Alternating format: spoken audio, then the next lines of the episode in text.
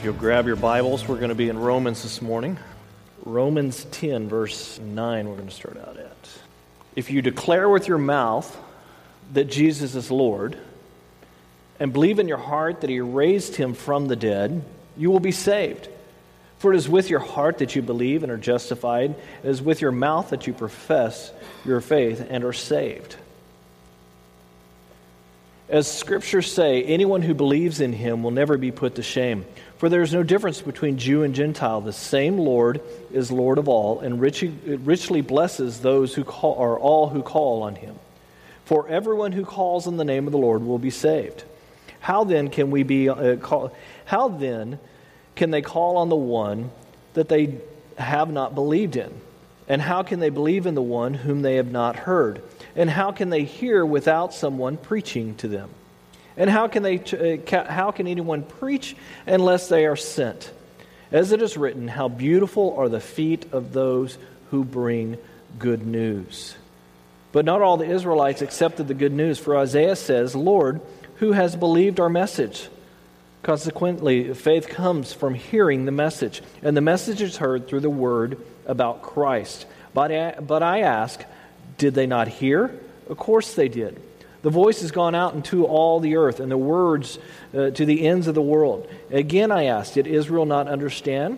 First, Moses says, I will make you envious by those who are not a nation. I will make you angry by a nation that has no understanding. As Isaiah boldly says, I was found by those who did not seek me. I revealed myself to those who did not ask for me. But concerning Israel, he says, all day long I've held out my hands to a disobedient and obstinate people.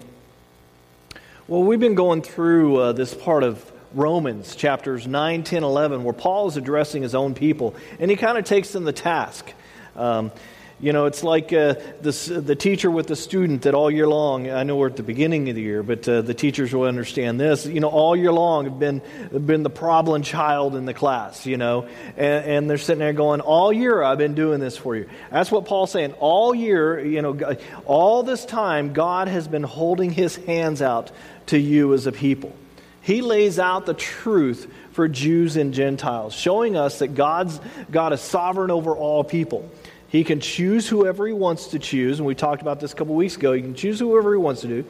He chose the Jews to show show the world His grace and His mercy.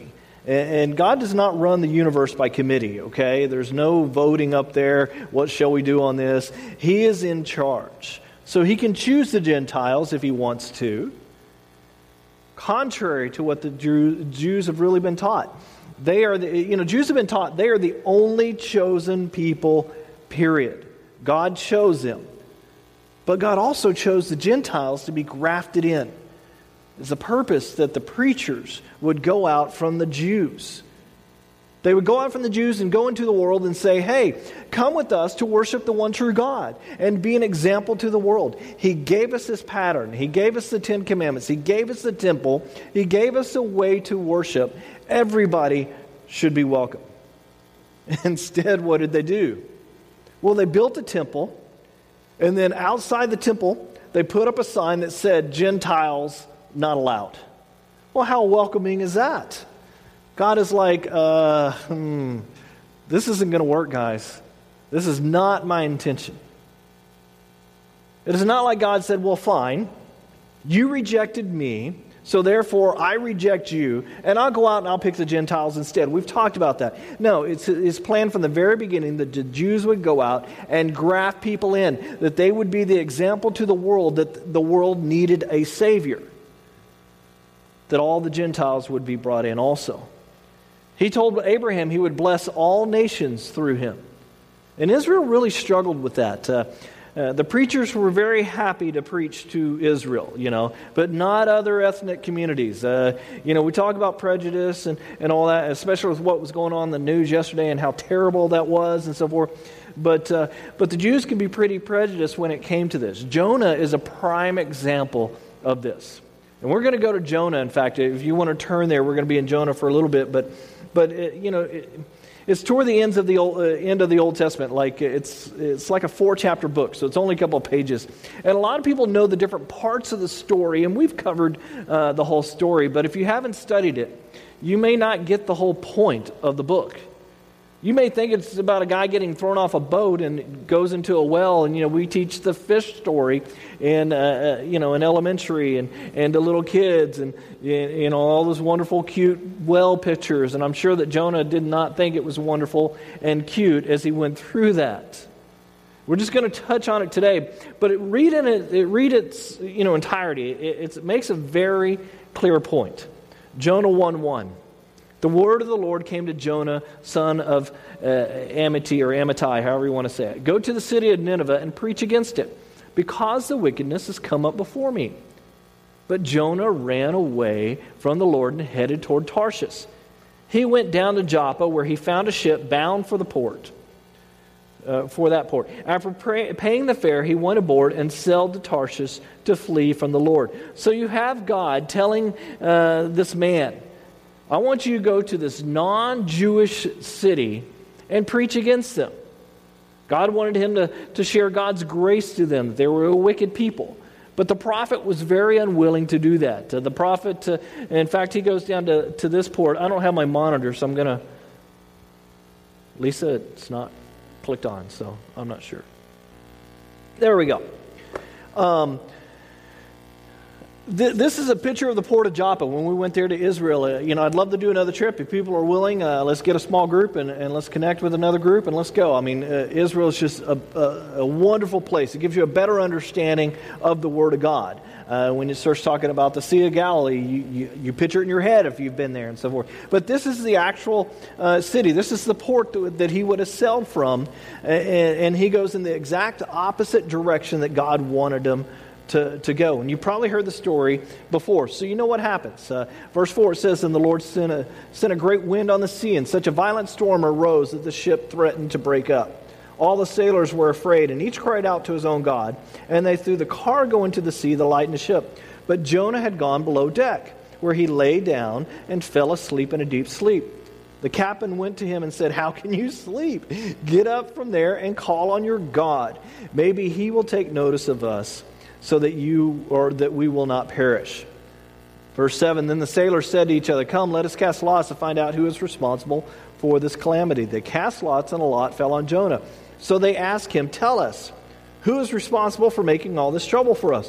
What kind of work do you do?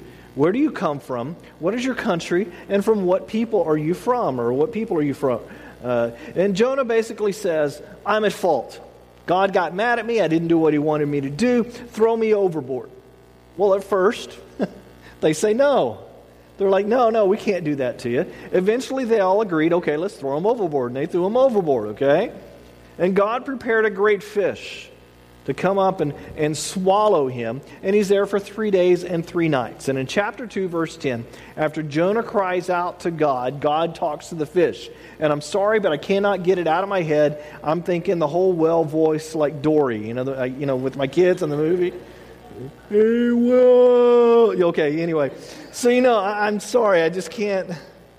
Yeah, it says here in verse ten, and the Lord commanded the fish, and it vomited Jonah onto dry land. And this is a great junior high boy story. You get to this point, the junior high kids, they just perk right up, you know.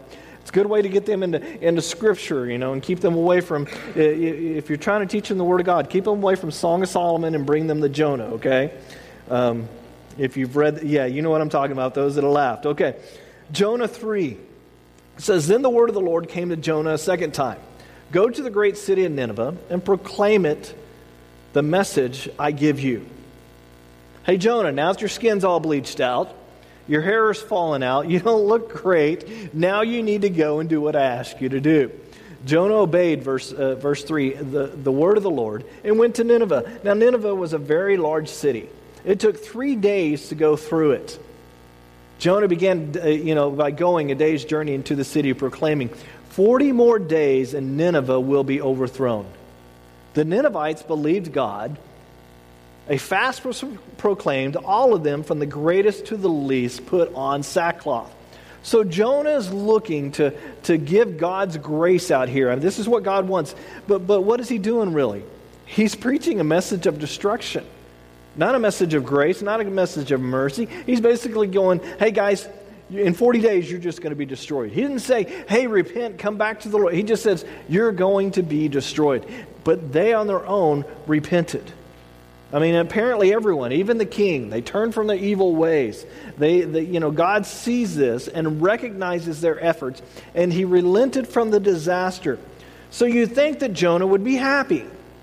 It says here in verse one, um, uh, is it chapter four? Or three, uh, chapter four, verse one. But to Jonah this seemed very wrong, and he became angry. He prayed to the Lord. Isn't this what I said, Lord, when I was still at home? This is why I tried to forestall by fleeing to Tarshish. I knew that you are a gracious and compassionate God, slow to anger, abounding in love, a God who relents from sending calamity. Now, Lord, take away my life, for it's better for me to die than to live. Wow. Jonah does not want to fellowship with these people at all. Now, if you were here when we went through this book, you would understand why he hated these people. I'm not saying that it's a right to hate, but I'm saying you could understand the background. And, and we talked about hate a few weeks ago. God's hate and our hate are completely different. But a hundred years before this, these people from Nineveh had come in and attacked Israelites, Jonah's clan, Jonah's people, and took his relatives and, and killed many of them and stole many of them to become slaves. So you could understand a little bit from Jonah's point of view, he didn't like these people. They're wicked, they're the enemy, they, they don't uh, believe in God, and yet God says, hey look, they turned from their wicked way. This, this is a great thing. Verse four, it says, but the Lord replied, is it right for you to be angry? Jonah had gone out, uh, gone out and sat down at, the, uh, at a place east of the city. There he made himself a shelter, sat in the shade, and waited to see what, what would happen to the city. The Lord uh, God provided a leafy plant and made it grow up over Jonah to shade for, uh, for, shade for his head and ease his discomfort. And Jonah was very happy about the plant. But at dawn the next day, God provided a worm. I love this. God provided the worm, you know, um, which chewed the plant so it withered. When the, and we would blame that on Satan, wouldn't we? Can you believe what Satan did? And here God's sitting there going, no, I provided the worm here, you know, um, which chewed the plant so it withered. When the sun rose, God provided a scorching east wind. The sun blazed on Jonah's head so that he grew faint. He wanted to die and said, it would be better for me to die than to live. Verse nine, but God said to Jonah, is it right for you to be angry at this plant? It is, he said, and I'm so angry I wish I were dead. But the Lord said, you have been con- you've been concerned about the plant, though you did not ma- tend it or make it grow. It sprang up overnight, and it died overnight. And should I not have concern for a great city of Nineveh, in which there are more than one hundred twenty thousand people who cannot tell their right hand from the left, and also as many animals. And this is how the book ends. This is a struggle for the Jews to reach out to anyone else other than Jews. Going to the Gentiles, oh man, that's not a good thought. And that's what, you know, the, the Jonah story is very telling, because that's a lot like how Israel felt uh, during the, the, you know, when Paul's writing to them and Paul's dealing this with the Jews. Peter even deals with this concerning a guy named Cornelius. Ironically, it's the same town of, of Joppa where Jonah took off from. You know, the whole clean and unclean. What, what can I eat? Because the Jews had all these rules upon rules uh, about what they could eat and what they couldn't eat. And you go there today, and and uh, you go into. We went to the um, the Holocaust Museum. I mean, just uh, I mean, you want a gut-wrenching experience? Go. Uh, go look and see what happened and stuff. But it was interesting. Afterward, we're in the cafeteria and we're, we're eating, and they had a line down the middle of the cafeteria. And certain food, you could not bring over that line because because milk and meat could not be, you know, you couldn't go get a ice cream cone and come over here and eat the, you know, I mean, they have their rules. And this is what Peter dealt with. And God said, come on, just you can go eat with Cornelius. Don't worry about this stuff. And he's like, I can't eat with the Gentile. And the Lord's saying, come on, man, you got to get past this. I want you to go out and I want you to reach all people. So both Peter and Paul dealt with this issue, and it had to be very hard for them. Now, Paul is teaching his Jewish friends, and he says, I hate to irritate you, but God has the right to save the Gentiles as well. And this just adds more flame to the fire. He basically says, not only is God including the Gentiles, but just because you were born Jewish, it doesn't help you out either. You need to truly believe also. You need to accept Jesus also. You have to believe. In a sense, God doesn't have grandchildren. It's not like stuff's just handed down, you know, an heirloom or something like that, you know, from generation to gen- generation. God only has children. You have to accept Him. Just because your parents believed or your grandparents believed or, or the grandparents' grandparents believed, you still have to choose for yourself. Paul says to them, Jews need the same salvation as Gentiles to be saved. Now, not like a plan for the Jews and a plan for the Gentiles. It wasn't separate. Everyone needs the Lord Jesus Christ. If they reject Jesus as their salvation, they reject the only plan. There is no backup plan. Not a bunch of ways to get to heaven. Jesus didn't come and say, I am one of many ways to get to the Father in heaven. No, He came and said, I am the only way. He is the only way. So Paul, Paul is saying, the Jews have heard, they have understood, and they've rejected God. They rejected Him. Really, the, they rejected the reality of the resurrection. He fit into the Old Testament prophecy, but they didn't fit what they thought He would be like. He, in other words, Jesus didn't present Himself in the way that the Jews thought He should have. He was supposed to be the shining white, uh, you know, I mean, the white uh, the, on the shining white horse, you know, being the, you know, the general coming in and, and just saving Israel from the evil Roman Empire. And, and Jesus is like, no, no, no, no, you don't understand. I'm come to save the people from hell, not to save the Jews from Rome. He didn't fit into their picture. You know, two hundred pages, and we've talked about this, of the Torah. And they added six thousand pages of regulations. And Jesus didn't fit into their six thousand pages and what they had added. In fact, so, you know, they, what happened is they, they didn't include the Gentiles. They rejected Jesus. And third, salvation to them was way too simple because it was available to everyone. You would think that this would make it easy for them.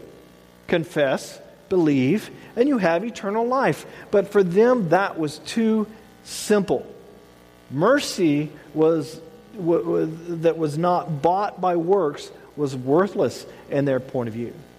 Paul says uh, to the Ephesians in chapter two, verse eight, he says, For it is, it is by grace that you have been saved through faith. And this is not for, from yourselves. It is a gift of God, not by works, so that no one can boast. For we are God's handiwork, created in Christ Jesus to do good works, which God prepared in advance for us to do. So Jesus sends Paul with this message to the Romans. In, in uh, chapter ten, verse nine and ten, if you declare with your mouth, Jesus is Lord, and believe in your heart that God raised Him from the dead, you will be saved. For it is with your heart that you believe and are justified. It is with your mouth that you profess your faith and are saved. Why is this so important? Because you will end up having to share and needing to share your faith. You share your faith in, in multiple ways. You will share your faith verbally, and you will share your faith non-verbally. In other words, by your actions, your deeds, what people see. Someone might ask, what does it take to be saved? Simple answer. Confess with your mouth, believe with your heart. They're saved. Saved from what? They're saved from the punishment of real sin. You see, we can't justify our sin. Only Jesus can. He's the one that justifies our sin. There's nothing that we can do to justify that. There's no, you know, there's no amount of serving. There's no amount of good deeds. There's no amount of anything that you can do to save yourself. Only Jesus can save. Christ is the justification of your mercy and grace. It's that simple. We come up and we co- try to complicate. How do we how do we bring somebody to Jesus and so forth? And and the Roman road is, is great to know, and different uh, techniques or different, you know, to show them through Scripture and stuff. But reality, sometimes it complicates, not always, but sometimes it complicates what is very simple. Paul says here in verse thirteen, everyone who calls on the name of the Lord will be saved. Wow. The name means authority. Everything he has done, it represents everything. Anyone who calls on his name. It doesn't matter what they've done in this life. It doesn't matter what they've done to their family. It doesn't matter what they've done to their friends. It doesn't matter what they've done to strangers. Anyone who calls on the name of the Lord will be saved. Wow. It's that simple. Anyone who reaches up to God will find that God is reaching down to them. Anyone depending on God's work for salvation will be saved. See, sins are a big deal. We get caught up in sin, and we think that that prevents us from going back to God. You know, uh, basically what happens a lot of times, God allows us to get into sin to remind us how bad the world is, because God wants us to turn around and do what? Come back to Him. We get in the middle of a mess. And we go, well, I can't solve this. And God says, well, come back to me and I'll help you through this. Sometimes it's an easy fix. Sometimes we have to deal with the consequences. It's a long, uh, drawn-out thing. But God will get us through it. Verse thirteen, Paul actually quotes the Old Testament. This time it's in uh, Joel two thirty-two. Everyone who calls. Who is everyone? Jew and Gentile. This does not go over well with the Jewish audience. Remember, he's writing to the Jews at this point, dealing with his Jewish friends. This does not go over well with them.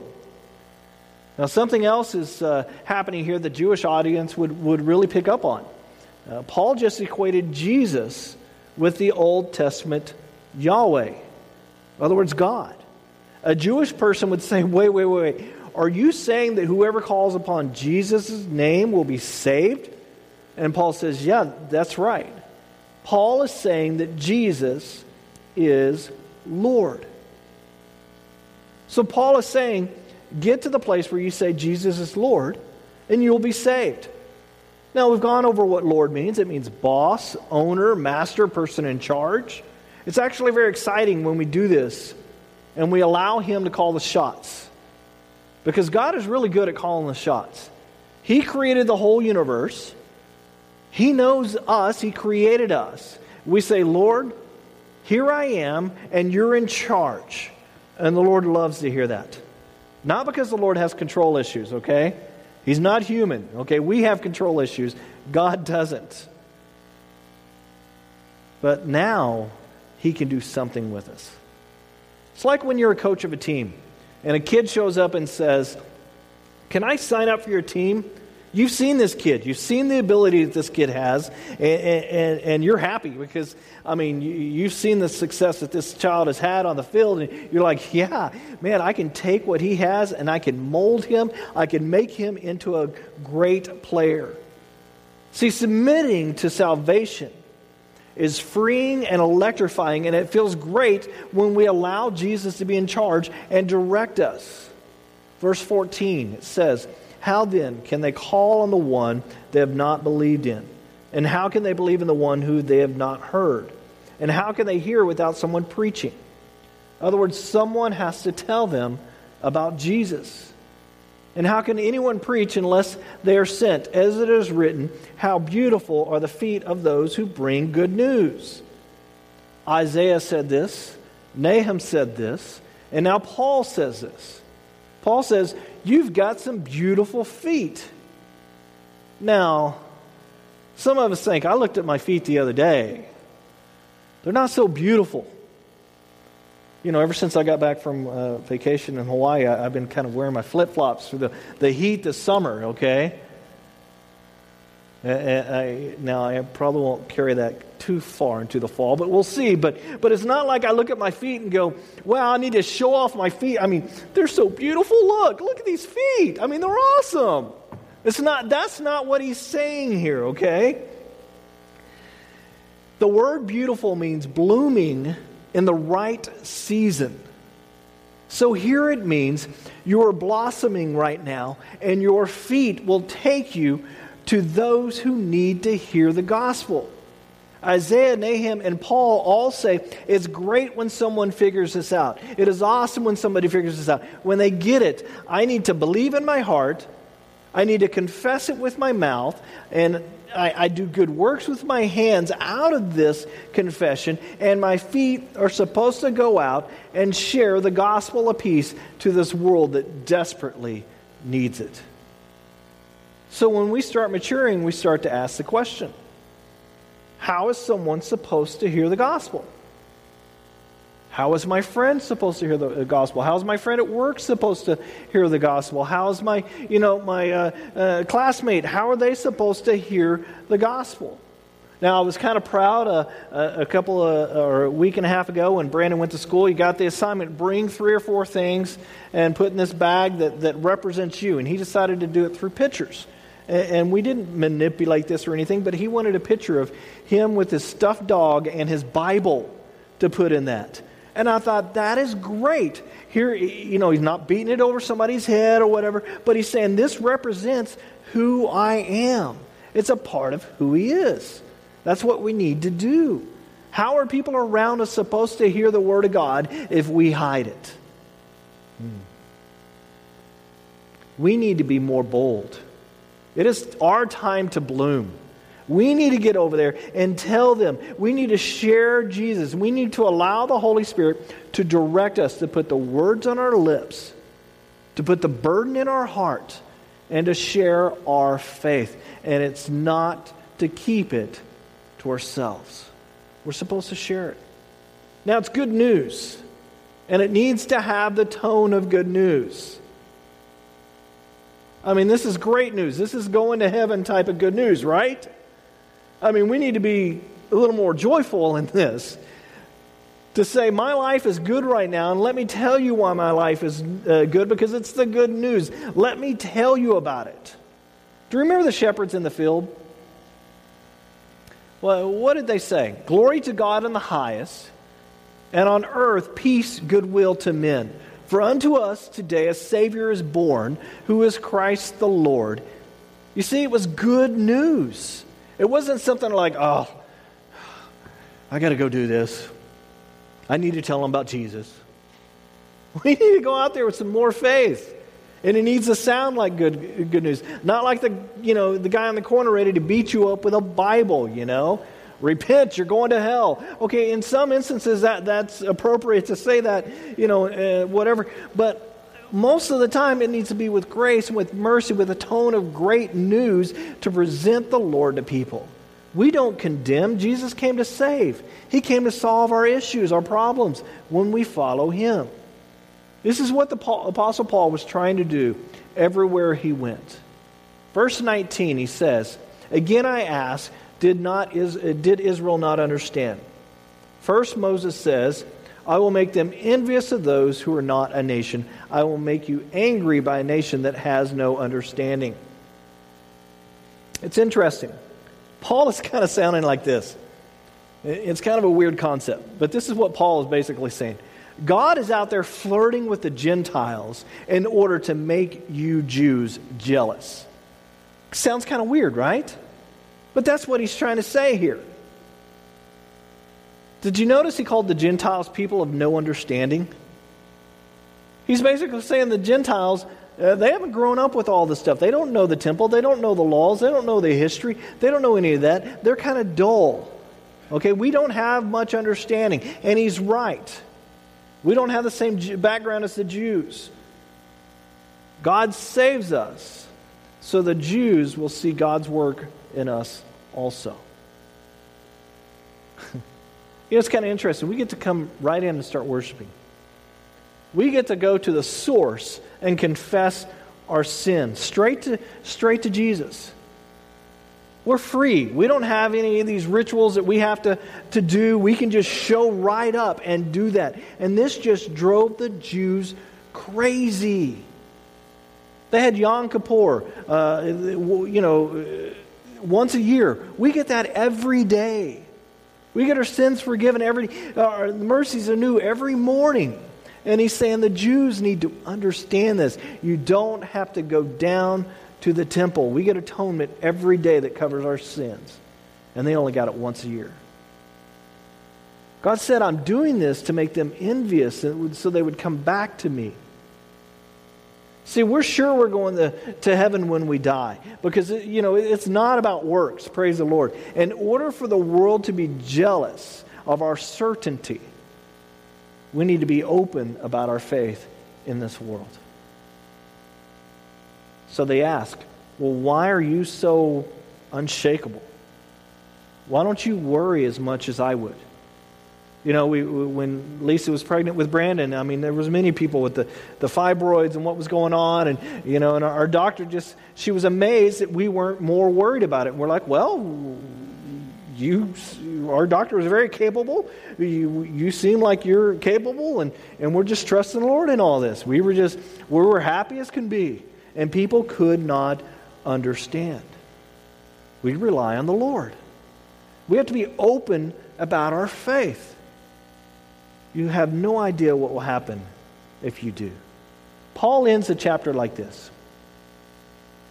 Verse twenty, it says, and Isaiah boldly says, I was found by those who did not seek me. I revealed myself to those who did not ask for me. When God sent Paul to the Gentiles, they were not even seeking a Savior. Most Gentiles had multiple gods already. And, and Paul comes along and says, start worshiping this unknown God and throw all your other gods away. Come on, c- come to the one true God. Because they were worshiping everything but the real God. They had, you know, I mean, they had earth gods, they had animal gods, weather gods, sex gods. And in Athens, Paul even found the, uh, you know, the shrine to the unknown God. And Paul says, let me tell you about that unknown God. He is God of all the gods. I mean, think about it. At least the Jews were seeking the one God. The Gentiles weren't. Verse twenty-one, it says, but concerning Israel, he says, all day long I've held out my hands to a disobedient and obstinate people. I think about Christ on the cross at this point. Two others were hanging there with him. All day long, one mocked him. Well, come on, save yourself. Get off the cross, save us all. Which is kind of interesting because he was dying also. I, I don't get that. That's the Jewish people. And the other guy who wasn't even looking for a Savior, wasn't even looking for Christ, he says, remember me. And that's the Gentiles. And Jesus says, you will be with me in paradise today. You didn't have to do all the rituals. All you had to do is believe. He never studied the Torah. He never been righteous until he was cleansed on the cross when he recognized Christ. And for the modern Christian, he wasn't even baptized.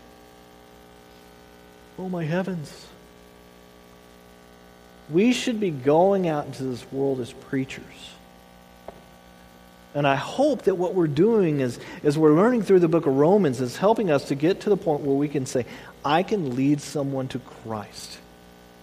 Because how beautiful are the feet of those who go and preach. Do you want your feet to be beautiful? I'm not talking about your physical feet. I'm talking about your spiritual feet. Do you want to bloom? Now, we all have a season, okay? And some of us have taken the season of, uh, of sitting down and resting a little too literal and a little too long. We need to get back up. We need to do a little water, a little fertilizing. Fertilizing, doesn't it smell so great? You know, those things that need to happen in our life so we can turn around and bloom in this world. Because you want your friends, you want your families, you want your coworkers. You want them to go to heaven, don't you? Well, who's going to do it if you don't? I mean, don't look at me. I don't know your coworker. You know what I'm saying? It's not my responsibility. It's my responsibility to teach you so you can go out there and bloom. How beautiful are your feet when you go and preach the word of God, when you go out there and represent Christ to this world who desperately needs it. Amen? Amen. Well, why don't we stand and uh, pray as the worship team comes and finishes us up for the day. Lord, I pray that we get beyond the just accepting Jesus as our Savior. That once we get to that point, that we say, now what am I supposed to do with this? Not that it, I can do anything else that can save me. My works can't save me. My serving can't save me. But what do you want me to do as a result of your love in my life? And I pray that that takes us into our schools, into our jobs, into our neighbors' homes, to our coworkers, that they would see you in our lives, and they would say, I want some of that. They have joy that I can't understand. They're going through a hard time in life, yet look at them. I don't understand that. I want to know that. And allow the Holy Spirit to draw them into the kingdom. May the Lord bless you and keep you. May the Lord's face shine down upon you. And may He give you the grace and mercy that you would go out and bloom in our society. In the name of the Father, Son, and Holy Spirit. Amen.